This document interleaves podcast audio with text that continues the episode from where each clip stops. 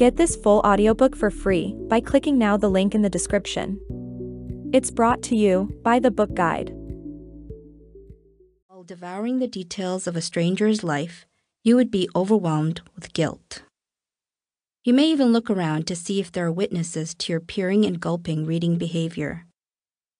In this case, rest assured that you are free to enjoy the thoughts of Adam and Zayneb shamelessly. They have donated their diaries in the cause of, yes, love, on three conditions. One, that I cut out two incidents, the first involving a stranger's coffee cup, misplaced, that they both drank from by accident, and the second, something I cannot write about here without quaking. The other conditions are that I change their names and that I rewrite their entries in narrative form. Done, done, done.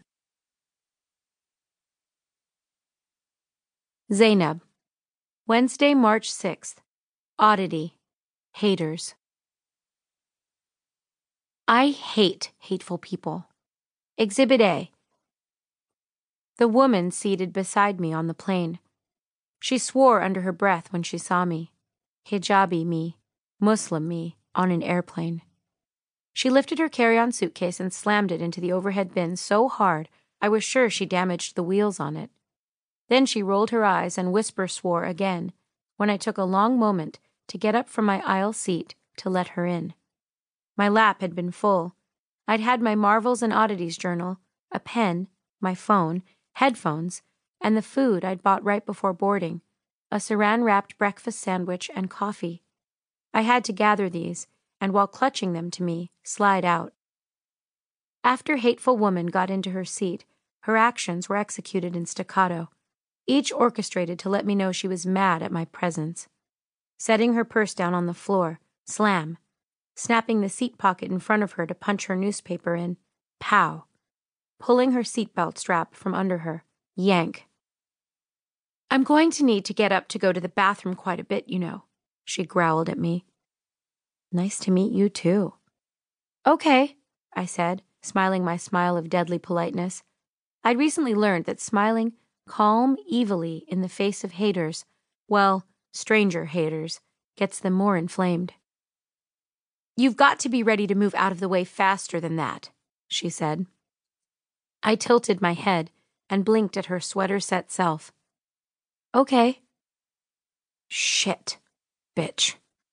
She pretended it was because she couldn't find her seatbelt slot. Okay, I said again, popping headphones on and scrolling on my phone to find the right selection. I turned up the volume and drew the left earphone away from my ear a bit, as if adjusting it. A bit of Arabic, a traveling dua, filled the space between hateful woman and me. She stared. I smiled. I know, I know. I hate hateful people was so ironic, but I was born this way, angry. When my siblings and I were young, my parents had this thing where they liked to sum each of us three kids up by the way we had entered the world. Sadia had an actual smile on her face, such a happy baby. Mansour was calm, serene. And our youngest, Zayneb? She screamed nonstop for hours, a ball of anger, Dad and Mom would say, laughing when they got to the punchline me. When I was way younger, I'd get angry at this. Their one dimensional descriptions of us. They're reducing us to these simple caricatures. They're using me as a punchline. My face would redden and I'd leave the room puffing. They'd follow, trying to douse me with excuses for their thoughtlessness. After a while, they'd learn to follow up the punchlines with descriptions of my positive qualities. But Zayneb is the most generous of our kids.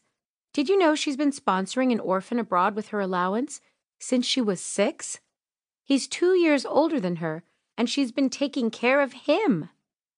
They'd beam at preteen me at my newly developed guarded expression. Then, two years ago, when mom and dad had stopped this rudeness, I began not to care that they'd called me an angry baby. Because by then, I'd discovered this about myself. I get angry for the right reasons. So I embraced my anger. I was the angry one.